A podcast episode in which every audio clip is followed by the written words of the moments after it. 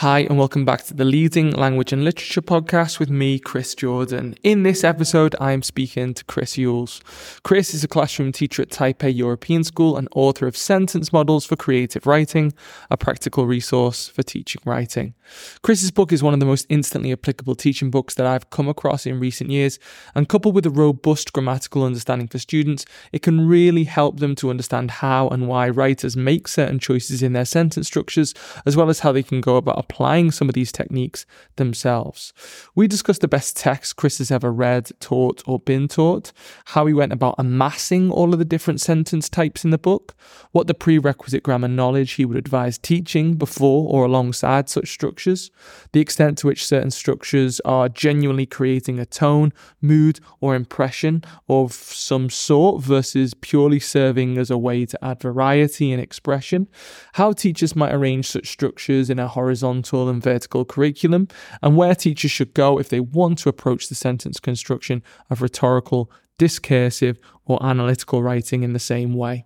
Thanks again to Chris for researching and producing a brilliantly replete resource for teachers in primary and secondary alike, as well as giving up some time to talk with me today. If you want to be kept up to date on when educational chat like this happens, then be sure to subscribe to the podcast and or follow me on Twitter at Chris Jordan H.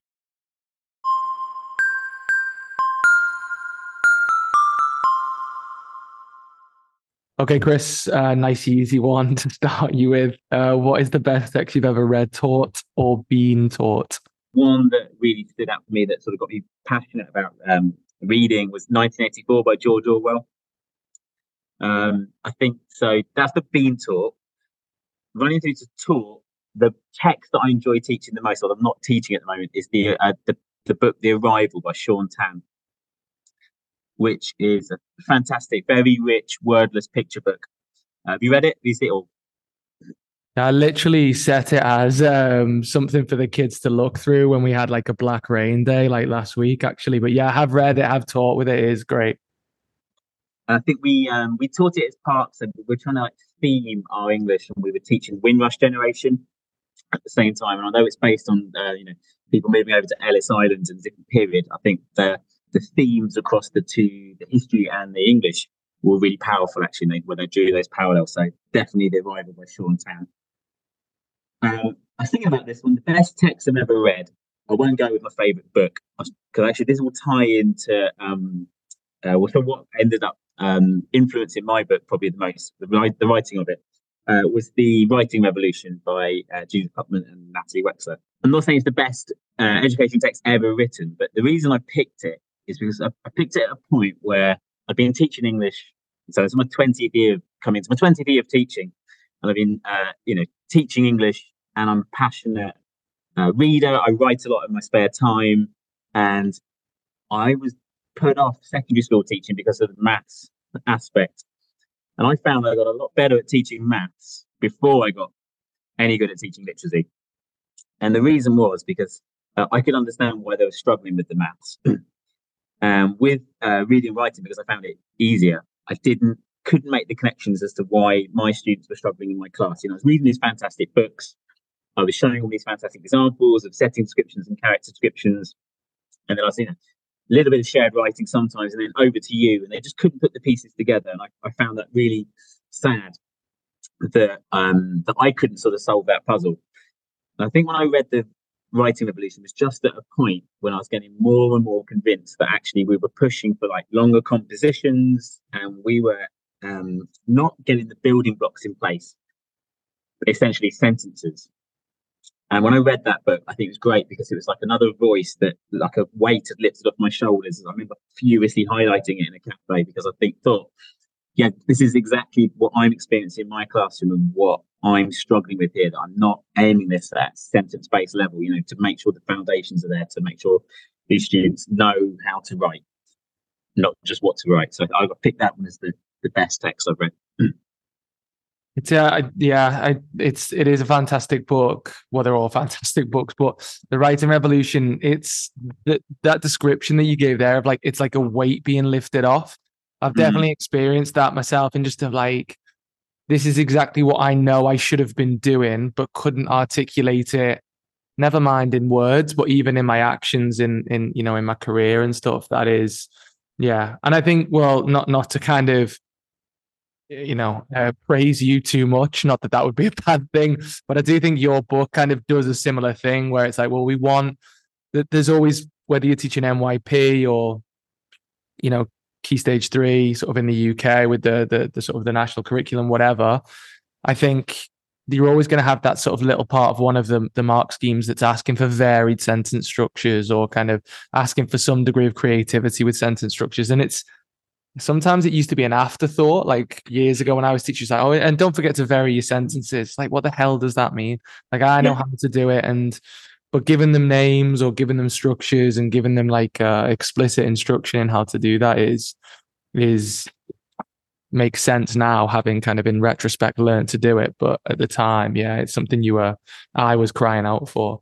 Um, how did you go about, so for anyone who hasn't like, read the book, it is essentially, Um, I think it's really well structured in terms of the way that some chapters are sentence structures that are best used with action, let's say. Some are best used if you're creating a character. A st- you know, generally speaking, they are all kind of creative writing sentence structures, as the kind of title uh, would suggest.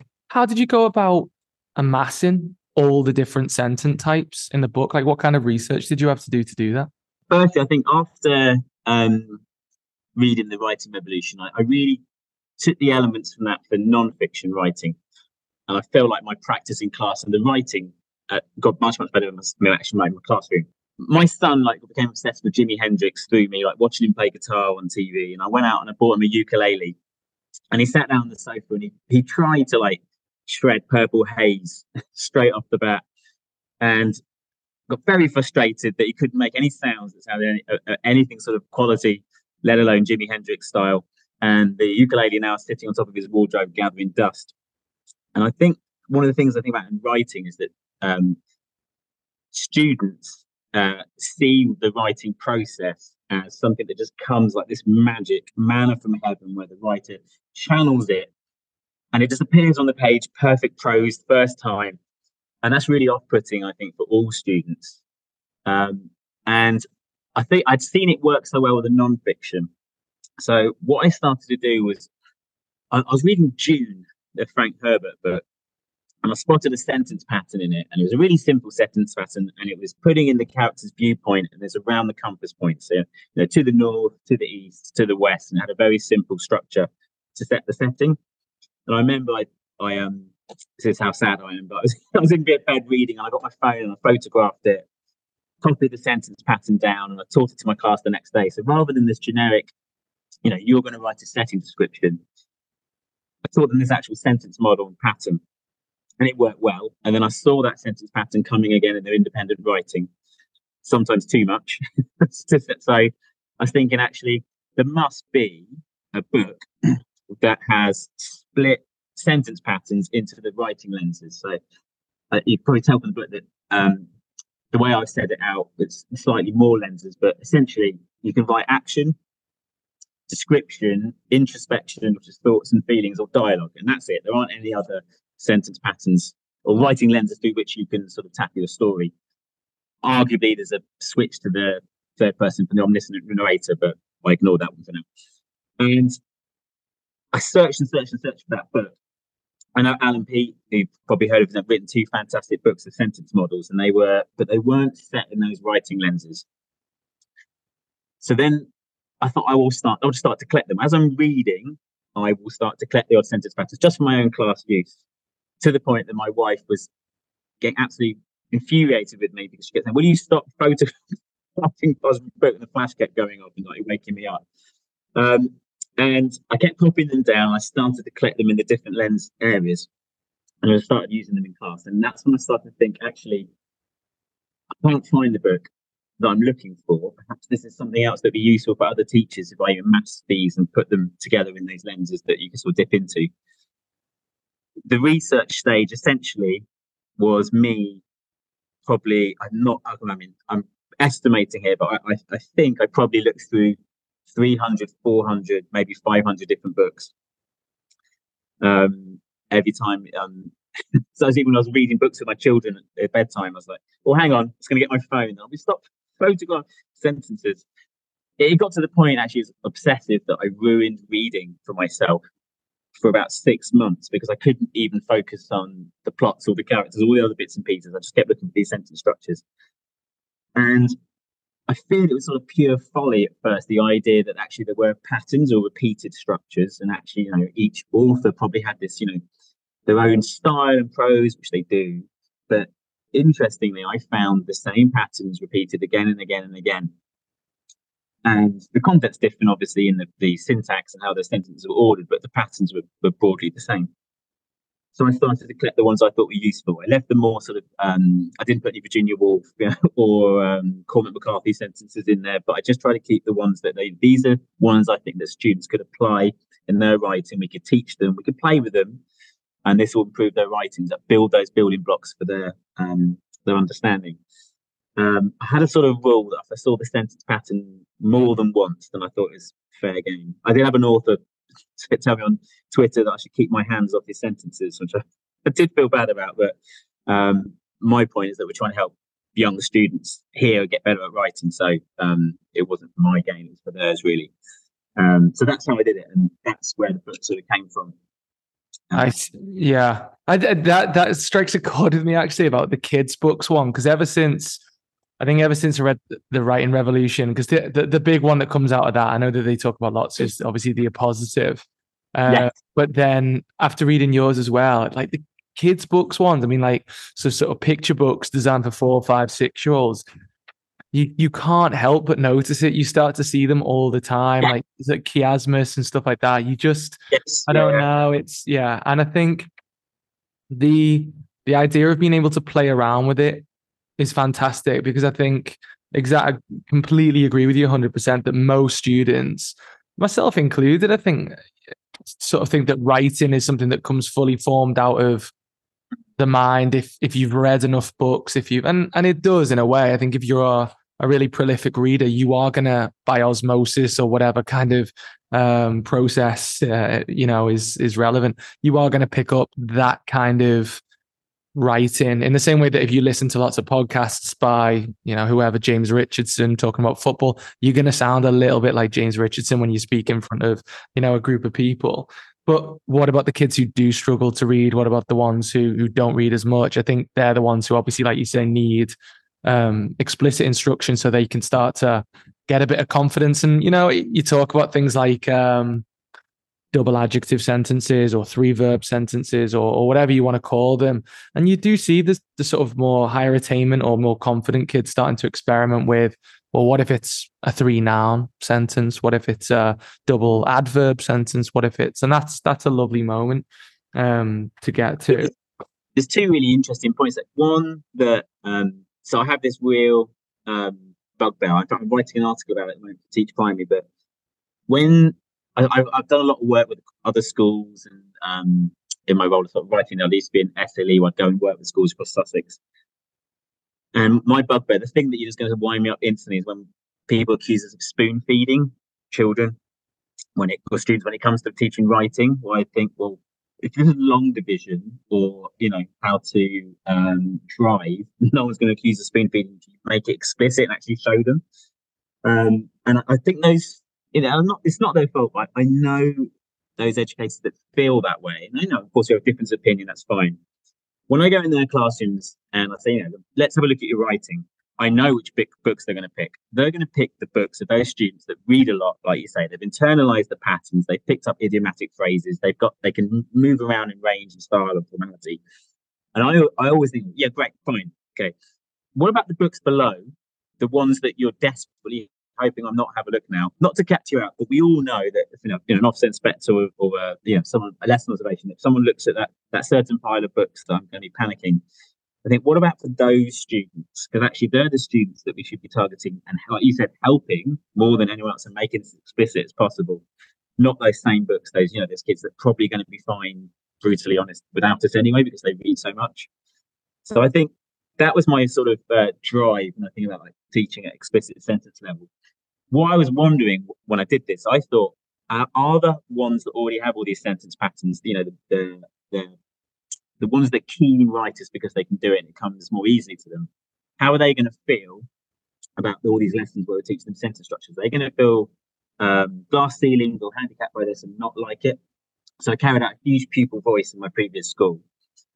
And surprisingly, the the, the sort of high flyer um, writers loved it.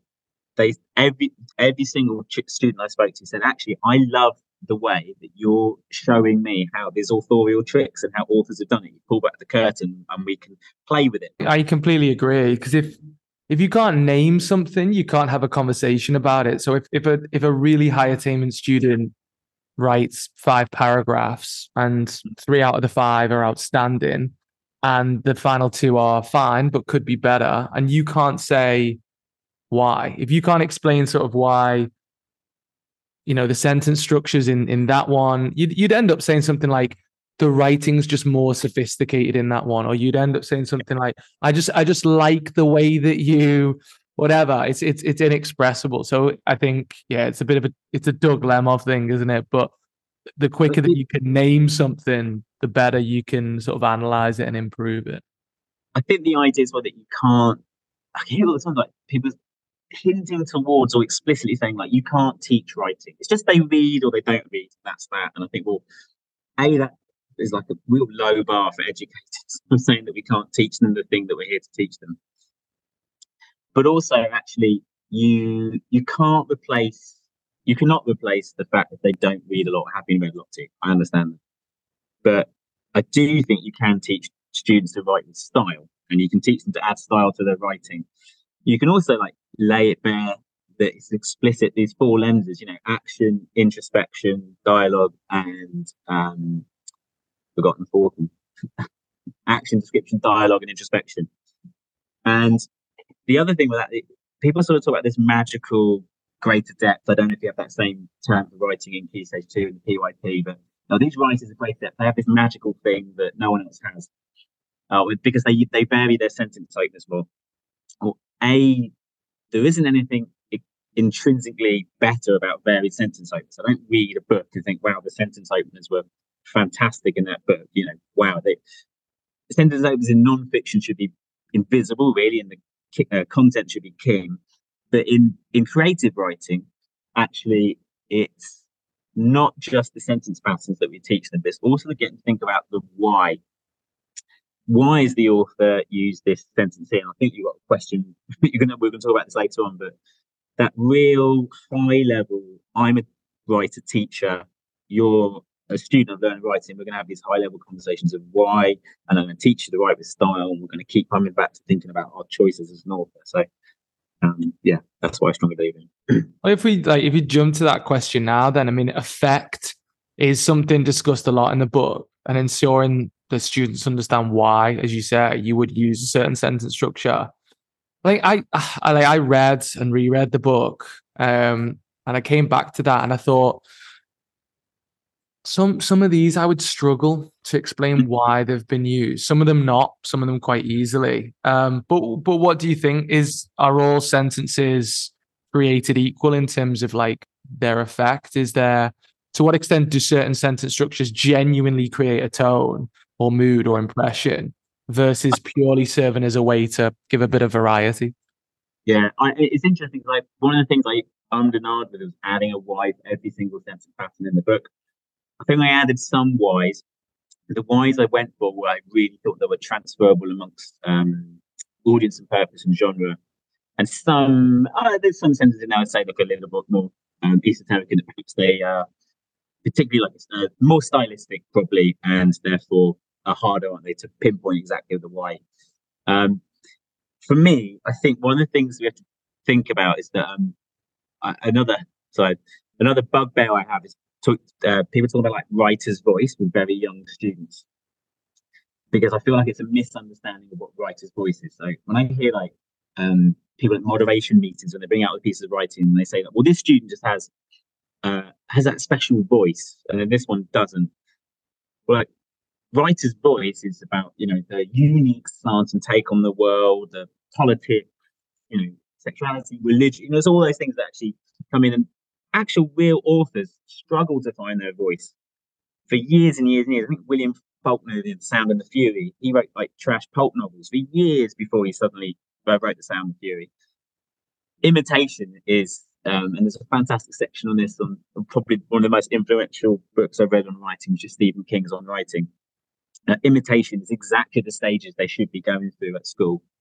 And I think another misunderstanding of voice is that writers tend to lean on more description, more dialogue, more introspection or action.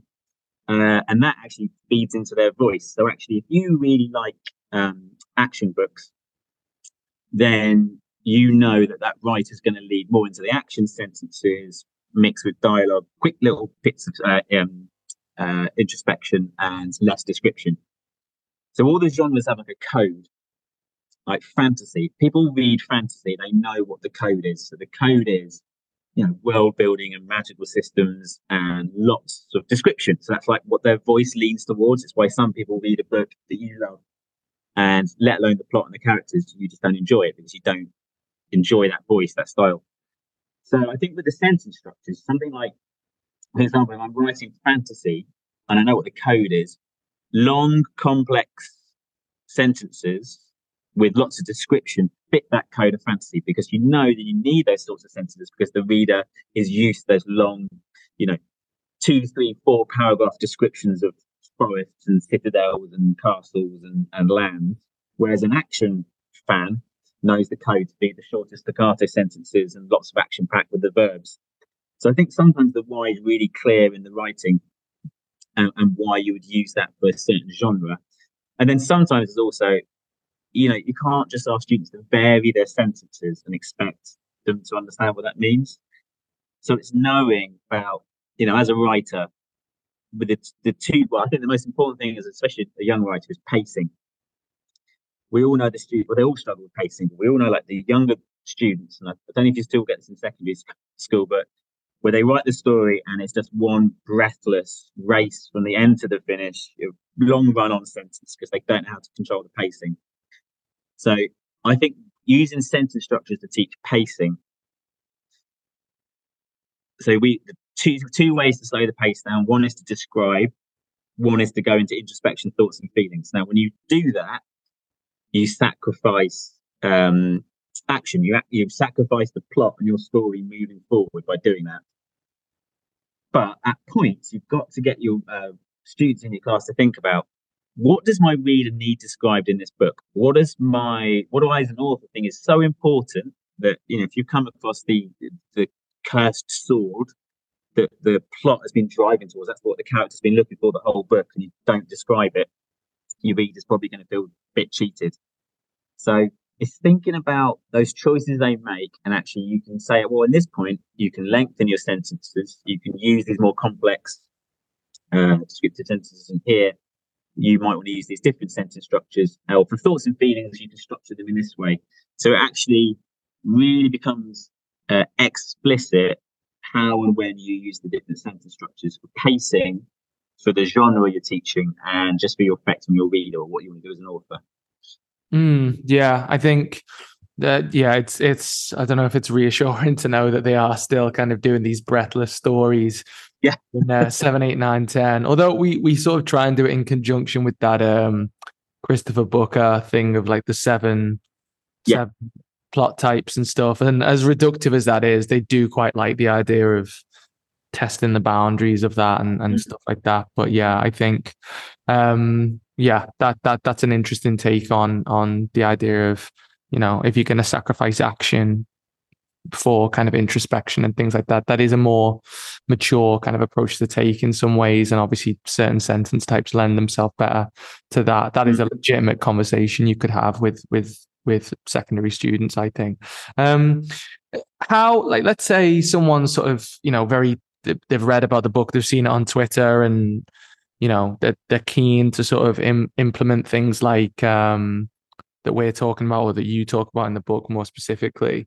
Um, they're probably like, right, I'm going to do this. I'm going to, because because it does lend itself, like you were saying before, to, you know, to the north there was this, to the west there was this. You could do that tomorrow. Like, some of these sentence types are, depending on the unit of study you're doing, is are very immediately implementable. So What is the prerequisite grammar knowledge you would advise teaching before or alongside certain structures, or do you not need any? I think, I mean, I I'm a, I do like grammar. Uh, I think grammar is important.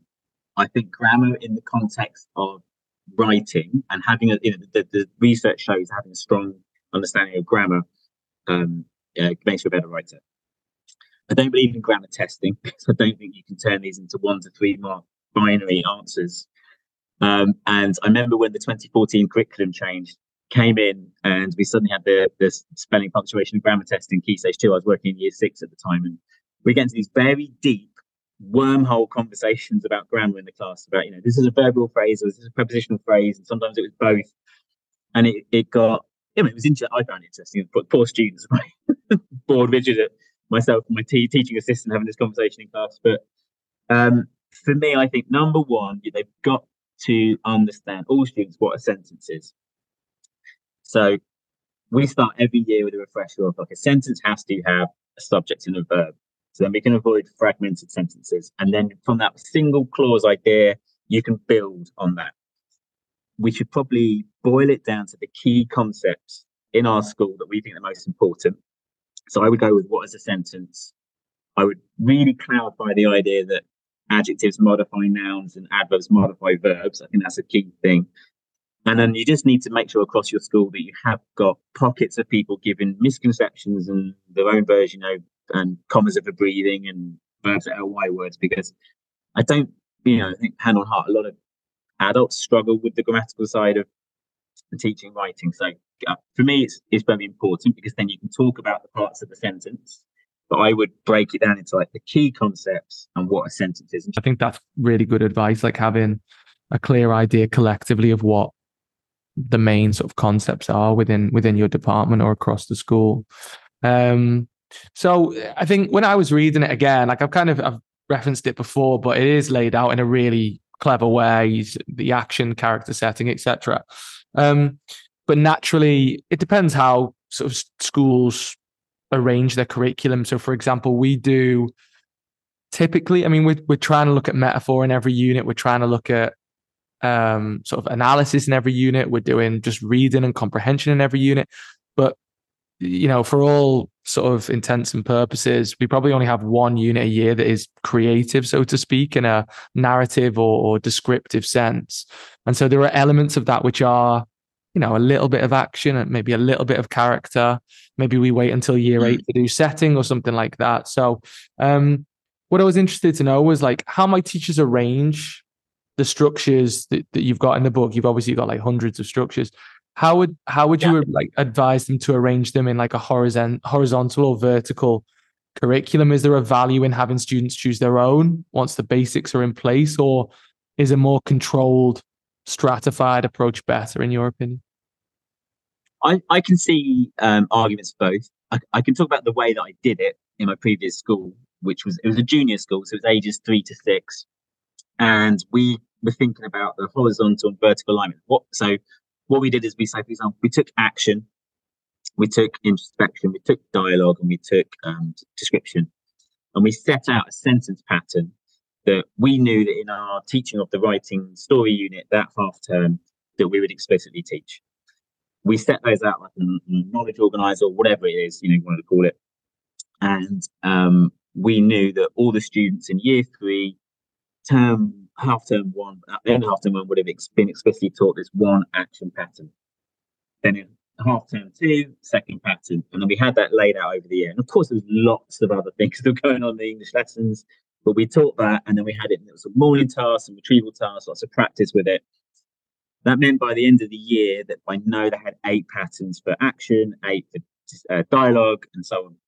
Then we also, we had that laid out for every year group. So when I came, if I was the year four teacher, I could say, oh, look, brilliant. I know you've got these, well, you know, um, action sentences you've learnt this year. So we can build on those. You can use those. And actually, we're going to teach some new ones this year. And that went all up to year six.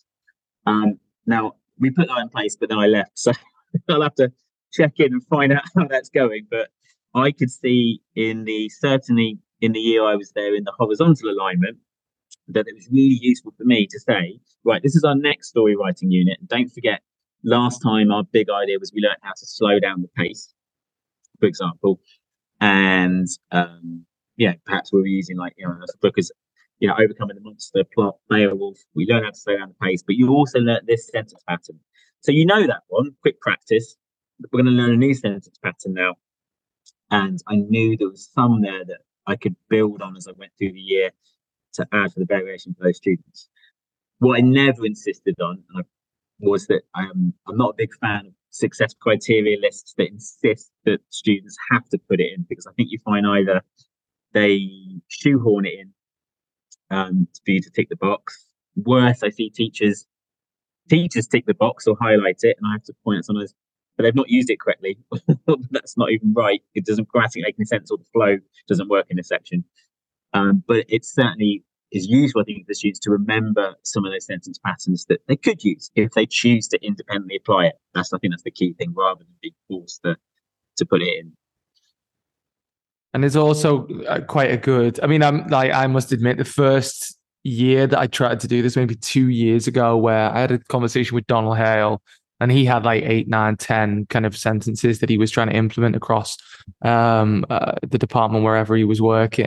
And I thought, oh, okay, I'll try some of those out. And it was it was overkill in the sense that the kids liked it and they they tried to implement it, but it was they were just thrown in with like very little kind of consideration for whether or not they worked or not, or whether or not it was kind of it, yeah, it felt shoehorned in essentially, and um, to the detriment of all the other elements of, of the piece. But I do think, yeah, that idea of, so if you've got eight across the year for those different, yeah, it, it's interesting to sort of consider how that then maps onto secondary in terms of if they are coming through and they've got a reasonably good grasp, as our students do tend to, of like the parts of speech and how to construct a sentence, like how many you can sort of gradually introduced like year on year. But yeah, it, it seems to me sort of at the moment I'm averaging, I don't know, somewhere between eight and twelve confidently a year that they would be able to use. And it's not necessarily just for creative purposes. You can obviously yeah. use like a, you know, an, a, an appositive or a triple verb sentence or a um God forbid a fronted adverb or something like that in, in multi and multiple yeah. um text type. So yeah, that's that that is interesting. But the, what about the sort of, because um for the for the purposes of context, I'm in an N Y P I B D P school. The E S F that I work for is is an I B um sort of accredited foundation, and I have heard sort of an argument for, well, why don't you just let the kids choose them themselves? Like, why don't you give them this book that, you know, Chris has has written and just let them choose them themselves? Is there any, I don't know, like I, I'm not sure whether you'd be able to speak to that in terms of your experience, but um I instinctively don't love the idea of it until they're steeped in the practice of, of using these different sentence types. But what's your instinctive reaction to that, Chris? I think there's um I think this is probably contextual and, and depends on the students, right? So there's probably students in my class, I can think of a couple that would happily do that and they do that brilliantly. I can think of a few others that would just take sentences and try and stitch them together without really thinking about what they're actually trying to say. So I think one of the things I probably haven't mentioned yet, but I think I wrote about in the book, is that, you know, I always go back to that number one, you know, writing's communication. What is it you're trying to say? And I used to find with the shoehorn success criteria or would be the students say, well, I don't know, but I've just got to use this. So I guess that would be my fear if they were, for all students to have free reign at all point.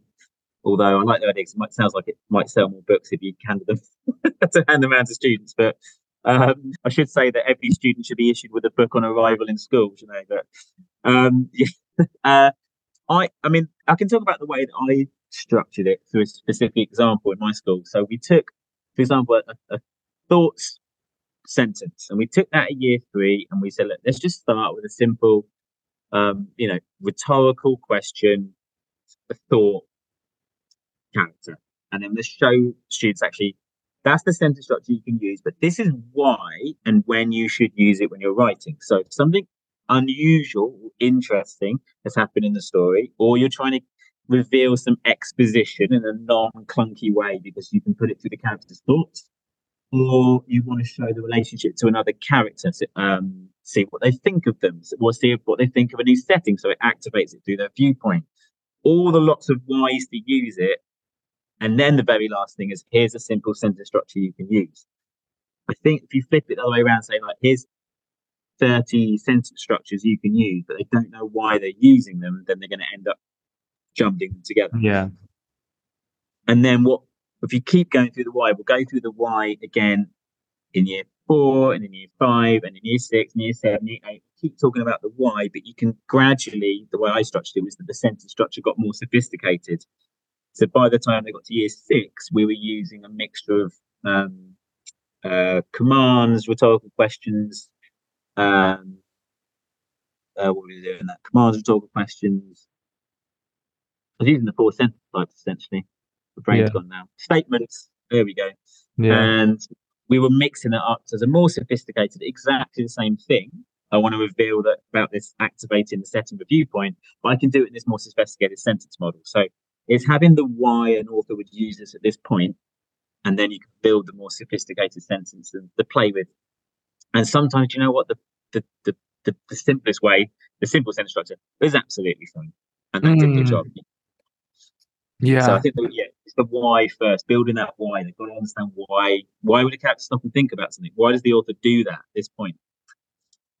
It seems like you can have like a, a happy medium between the two. If you can get them to a point where it's like, well, this is what we want out of this part of the story, potentially. These are the yeah. sentence types that might help, provided, and it's a big proviso, but provided they understand what those sentence structures, how to construct them and what they're for and et cetera, then maybe. But that on in theory, I think exactly like you said, I, I can think of maybe a quarter of students where it's like, yeah, they can do that tomorrow. Conversely, I can think of a quarter of students who I really need to follow up with in terms of have they learned what I've taught them in the last ten lessons. This isn't necessarily a priority right now. So yeah. Um, you you you reference quite a few different um, books in, in the text itself, and you've talked about a few today. Um, in terms of kind of where to go to for, for sentence construction. Um, the first thing is quite sort of ungrateful. The first thing that I thought when I finished reading your book was, I really wish there was one for insert other type of writing here. So analytical, discursive, um, uh, rhetorical. And there are some books out there that that teach, you know, the rhetorical devices and stuff like that. I can't remember the one I'm thinking of now, but it's like a book of like fifty rhetorical devices or something. It's told in a very droll way. Um, but yeah, where, where should teachers go? You know, we've got the creative thing sorted. Everyone go out and buy Chris's book. But if if they want sort of um, to work out construction of rhetorical, discursive or analytical writing, where would you advise they go for that? Yeah, well, I'm gonna, a shameless plug now, because I've just agreed with John Kent to write sentence structures for non-fiction writing. Ah, so uh, that's what I'm looking at. Send just, me that. Uh, uh, send me the fiver later in the post. Yeah, yeah, exactly. Yeah. Um, so because I've, I've just I've spent the last six months writing a book for how to teach story writing that's coming out with Bloomsbury later in the year, and so um, John Cat very kindly waited to finish that, and then I've, got, I've started work, uh, much to my wife's and children's displeasure, straight away on the next one. Um, in terms of Um, sentence structure books, I could, I could probably name one was Elements of Eloquence by Mark Versailles. Um, fantastic, persuasive, lots of rhetoric techniques. I really enjoyed the The Art of the Sentence, I think it's called. I see, fair enough. And when, when you talk about like your non um, non-fiction book that you're putting out, um, Chris, is that with a is it with a sort of um, I don't know, analytical thing in mind, rhetorical thing in mind, or is it, you know, what kind of text types are you envisioning, or is it, is that too kind of constrictive a way to describe it? Yeah, no, I, I was thinking definitely um, tackling persuasive. Um, I love persuasive writing. I love learning all the different rhetoric techniques and trying to look at how some sentence types for those. Um, definitely some discursive and some informative, I think, was my general um general plans as I'm sort of sketching it out at the moment, starting to gather some ideas together. But yeah, just need to write the thing now. Okay.